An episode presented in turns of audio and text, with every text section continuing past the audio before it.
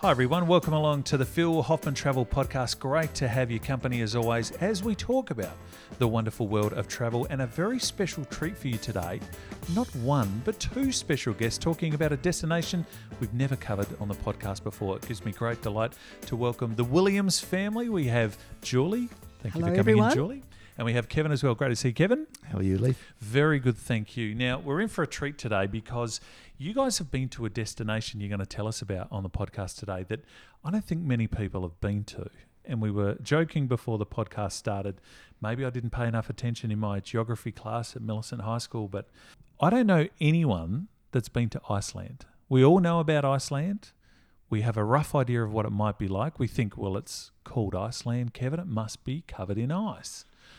And I think that's fairly uh, normal to expect that it follows it, its name. Unfortunately, it's the exact opposite. So you think it's going to be like Antarctica? It'll be white as far as the eye can see, but not the case. No, it was uh, just fields of rolling green, um, lava fields, uh, mosses, lichens, um, small wildflowers. Unfortunately, very few trees.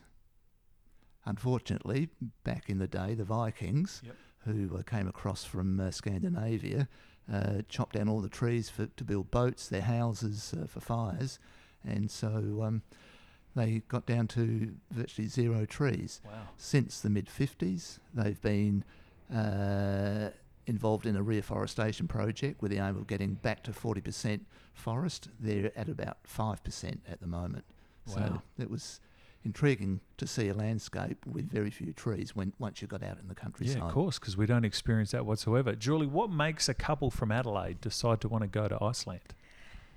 Iceland's known as the land of fire and ice, and why uh, we wanted to go was to see the great beauty of the, uh, the of the landscape, uh, be it the volcanoes, be it the gushing geysers, be it the mud pots, or uh, one of the things that really took our, our eye was the glaciers, which just cut pathways through the mountains. It's the most stunning lands- landscape that does cannot leave you um, unaffected by the great beauty of nature. As I say, I can't imagine many people have been there. So you, you're sort of treading on ground that other people haven't seen. Did you feel like that when you're there? We talk about places like Cuba and the Galapagos that you know not a lot of tourists get to go to. Do you sense that when you're in Iceland?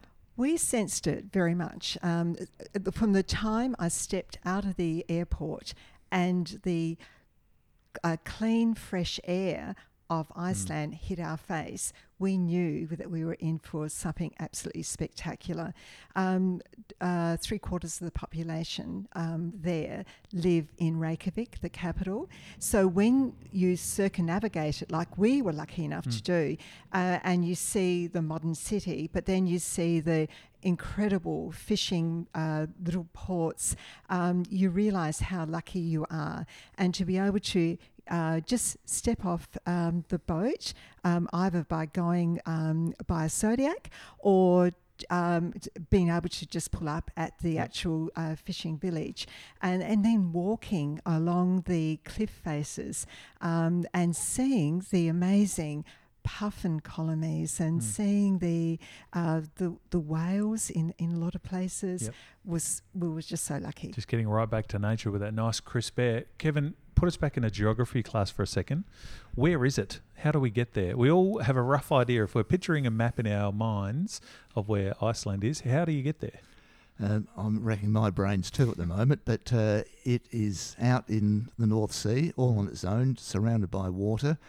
Um, it is uh, due west of Norway, of Mhm. Scandinavia, Yep. and it's to the northwest of uh, the UK. Okay. Um, it's about a three hour flight from Reykjavik to either Oslo, uh, Amsterdam, Copenhagen, or London. Okay. So did you guys come in via London or how did you get there? Uh, we uh, flew into uh, Oslo via Emirates, Yep. Dubai, and then into Oslo. Um, had a night in Oslo, and then did the three-hour flight to Reykjavik the next day. Some of our party uh, were in Copenhagen, and as I said, Amsterdam. But you can get there from Yep. you know with a, a short flight no more than from Adelaide to Perth. I look at you both, and we haven't known each other long. But uh, do you have that explorer gene in you? Is that what attracted you to this, the chance to get out into nature and see all, as you mentioned, these remarkable wonders of the world? Look, certainly, we we We've been to many places in the world. We've been lucky enough to do that. Um, and therefore, we want to explore and, and find out about other places. So, this is the place to go um, if you've done a few of the iconics. Yep. Um, and um, we just um, enjoyed it mm. so much um, we had, I mean, the, the, trip is suited for people who love adventure. Mm-hmm. Um, people who love nature um, at its best. Yep. It's it's untouched. It's beautiful nature. Uh, lovers of wildlife. I mean, to go in and see the colony of puffin birds is just amazing yep. to see.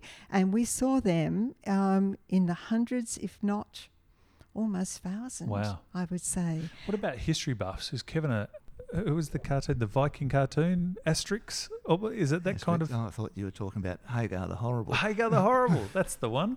Is it? Is there a bit of that too? You you sense that when you're walking around?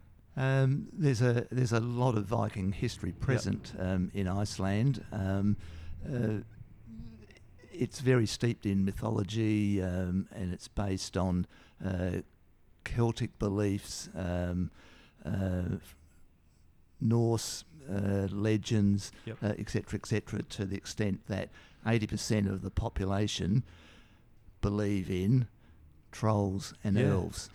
Julie, you were telling me this before the podcast started. That they genuinely, it's it's it's not a, it's not Game of Thrones. It's not sort of Lord of the Rings. There is a genuine belief in this area about the trolls and the elves. Absolutely, Lee. They they even to the point believe that there's hidden folk in the hills and they will come down if you you do something wrong they'll come down at night and they will mess with you and they have this great great belief in this to the point that we'll be driving along in a bus mm.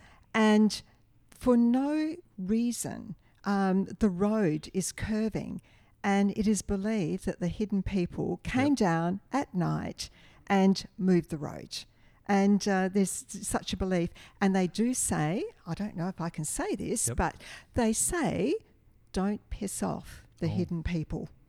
Well, you can't do that, Kevin. That would ruin your trip. I guess it's like if you go to New Orleans, they're very into the voodoo. You know, that's sort of what makes the, that part of the world. I guess it's the same here in Iceland. Very much so. And, and I think of those 80% that do believe in them, believe so yep. because what if I'm proved wrong down the track? Yeah. So, uh, yeah. so they, uh, e- even though they, uh, there is some suspicion and doubt, yep. but uh, they say no, we believe it just in case. We never know what's around the corner. Yeah, you wouldn't want to be the first person, would you? You showed me a map of where you went on your travel. It's fair to say some of the location names are a little difficult to pronounce, so we'll leave that for the podcast. People can do their own research because they use every letter there's there's not too many vowels I noticed in some of these cities. I guess there's one or two. But That's right. The uh, the letters of the alphabet that uh, in English that we rarely use, like yep. the J's and the G's and the K's yep. and the V's, um, yes. they are riddled with them in Iceland.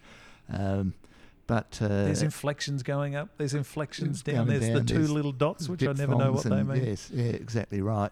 But um, surprisingly, when we asked uh, one of the expedition leaders, um, who was from Iceland, um, whether the mm. children are taught English in school, um, not only do they learn Icelandic from the w- word go, but yep. uh, in year two, English, in year four, Danish, and then by the time they graduate to high school, they then are exposed to another two languages. Wow. So they are they're a very intelligent, learned race, and it's definitely a first world country. Gee, good global citizens, aren't they? Learning six or so language before they get out of school.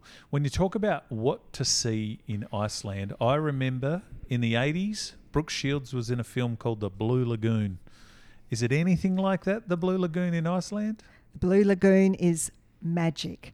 Mm. Um, it's milky chill spa and uh, the water is delivered through the uh, geothermal plant next door. Yep. Um, so the the water is just so warm, so beautiful, and uh, you you go in. There's a bit of a ritual to get in. They're very very strict about hygiene, and um, so you have to actually you've got to be prepared to get naked to get Yes. into these. First time ever on the podcast, we have a nudity warning. Talk, and I know Kevin's very excited to talk about this. Talk us. So we should say first. So the Blue Lagoon is it a swimming area? Is it a relaxation area, or is it just a, a chance to have a dip? The, uh, the Blue Lagoon forms part of what they call the Golden uh, Circle, Yeah. um, just out of Reykjavik. Um, so uh, one minute you're um, uh, looking at uh, uh, thermal geysers, Yep. uh, uh, mud pools, uh, and then you're taken down to um, uh, this amazing Blue Lagoon where the water is, you know, a nice 30 degrees, uh, full of minerals. Beautiful. Yep. Um, uh, it probably has become a bit touristy. They've built a hotel near there, but um, supposedly the water of the Blue Lagoon has got restorative powers and uh, can make women look 10 years younger once they've applied their Look mud pack. Julie. Well, that's what I thought when I came home. People Yeah. were saying, Who's this woman you've brought back home with you? Julie's daughter has come back from Iceland. So tell us about the nudity. What do we need to get our kid off to get into the Blue Lagoon? Uh, as Julie mentioned, uh, they are quite uh, uh, zealous with their hygiene, and so yes, before you can bathe in the Yep. Blue Lagoon with your bathers on, Okay. you need to go and have a shower. So it just means um, stripping off Yep. and uh, taking your togs and a towel into a shower. And in some places, they are just open showers. Uh, at the Blue Lagoon, though, Yep. they Yep. do have uh, cubicles.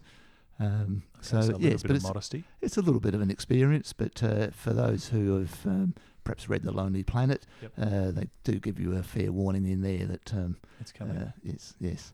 How did you go with that, Julie? I mean, you guys are seasoned travellers. You wouldn't mind getting nude in front of public. What's the matter, Julie? We're all the same. Well, not quite. not not in Australia. We're not quite used to that No. in, in most in most cases. But um, certainly, it's all part of the experience. And uh, um, and really, you realise w- when it happened to me, Hmm. I realised that. Um, I wasn't going to see these people ever again, so it really didn't matter, and we were all in the same boat. So um, it was just a, a, wonderful experience. And you go into this lovely area, you put your uh, face pack on, Yep. uh, which is the mud that, that restores your face, and uh, and then you go up to the uh, to the bar and you have your glass of champagne and celebrate there. Yep. It's just it's it's a very relaxing, um, stimulating thing Mm. to do. Breaking new ground on the podcast. Never talked about nudity before. Make for an interesting slide night at the Williams house. Hey, uh, how did you get there in terms of how did you get around? What I know you're on a ship, and there's also the opportunity, I guess, to get out and drive around Iceland as well. But can you talk us through that? Yes, we did what they call an expedition cruise uh, on board the Ocean Diamond. Uh, Travel Marvel had uh, chartered this boat and then filled it um, with uh, expedition uh, leaders uh, from a group called Noble Caledonia. And uh, the expedition leaders were all experts in their own various fields, you know, be it geology, Yep. marine biology, uh, ornithology. Um, and so they are the ones that made the expedition trip uh, just so breathtaking with the knowledge. Big Uh, ship, small ship. How many people? uh, the ship itself uh, is a ship that was built in the 70s. It's been refurbed a couple of times. Latterly, 2012, um, we've uh, travelled widely and uh, we were more than happy with it. It has stabilisers. Yep. I'm sure people out there are thinking, oh, uh, Iceland surrounded by water. Correct. Uh, I get seasick in the bathtub. Yep. Um, I did take a travel sickness tablet each night and uh, did not get sick at all. The uh, captain on the boat would always warn whenever we were facing rough water or we were turning into the wind, which may cause the boat to move a bit. Yep. And so we had plenty of warning, but uh, majority of the time uh, uh, it was fine. People can also, uh, if they want to fly to Reykjavik, hire a van or a bus Uh, and uh, there's a road now that um, circumnavigates Iceland as well, Okay. and so you can uh, go and do your own thing if that's your bent. Is it a big place? Could you circumnavigate it in a day or a, a few days? Or a, I know I'm just trying to think of my experience. We did it on one of the islands of Hawaii, and it took maybe four or five hours. You could get right around the island itself. Is how big is Iceland? You couldn't do it in a day. Um, no, no. Uh, Far it's, too big? It's, it's a big place. It, it is possibly. Um, I'll have to stand corrected, but Yeah. maybe about the size of Tasmania. Okay. So imagine trying to drive around. Yeah, that's a little tough. Yeah, yeah. Okay. I'm still stuck on the Blue Lagoon. Um, tell us about the ship, Julie, on board, because th- the beauty of cruising now, and, and be it expedition or, I guess, you know, open water cruising as well, is that the, the opportunity for things to do on the ship, be it the education that Kevin spoke about, or entertainment or food, sometimes you don't want to get off. Uh, how was that? How was that experience? Oh, the ship was wonderful. Um, the expedition leaders would every night come and sit at different tables so that they were sharing their um, their knowledge with people who wanted to to um, really learn more. Um, the food on board the ship was stunning. Uh, the entertainment we had a, a, a man from Melbourne uh, named Caesar, and he was the best piano player and singer, and um, so he was able to cut across all ages and whether they were real party animals wanting to party on to the wee hours of the morning or go to bed at 9.30 at night and take him in at 4 p.m. Yep. Um, in the afternoon, um, they had all bases covered. Sounds like a great trip. So there's adventure, there's education, there's a tiny bit of nudity, and then there's partying at the end of the day. I know. Th- That's all you need to put on the brochure right there. Kevin and Julie, before we let you go, and again, we thank you for doing this for us. You've got the ears of people. Tell them on the back of your experience why they need to see Iceland in their lifetime. It's the for me. It was the natural beauty um, to see the just the um, stunning land of fire and ice that Iceland is, um, and to be able to experience it, to walk there, to walk where people don't normally walk, was what really excites me. You sort of feel like you're in rare air a little bit because not many people get to. Rare, very clean air. How good is that? And Kevin, if you could send a message to people that, I mean, maybe it's not on people's bucket list, but after hearing this, they might say, you know what, we've done Europe and we've done Asia. Maybe this is something different that we'd like to experience. Uh, exactly right. We were in the same boat. Uh, we experienced the Kimberley uh, expedition cruise uh, in 2016, and uh, that was something completely different to what we've ever done before. And so, when this opportunity arose to go to Iceland and do another expedition cruise, we just jumped in with both feet because you are out there doing something rather than just sitting passively Yep. and uh, watching the world go by. But uh, you can actually get in, uh, get down, get dirty, and uh, just enjoy everything that the expedition team have got to offer. Just before we let you go, how good are your photos? Because I can imagine this would be a real photographic kind of trip. Kev's an excellent photographer, Oh, I've got to yeah. say, and um, I think you'll be very suitably Excellent. impressed. Thank you so much for sharing your experiences with us. If you want to find out more about Iceland, you can do so at Phil Hoffmann Travel. We have 10 offices right around Adelaide, pht.com.au. And of course, you can keep checking the social media channels. My guests today, Julie and Kevin Williams, thank you so much. Just be careful with that 10 year thing. You'll, you'll be like Benjamin Button, you'll be going backwards. Well, I'm going to Russia in Oh. uh, two weeks, and I understand I'll come back 10 years younger from there too. People think you're hanging out with your granddaughter, Kevin, if you're not. exactly right, Lee. Thank you so much for joining me.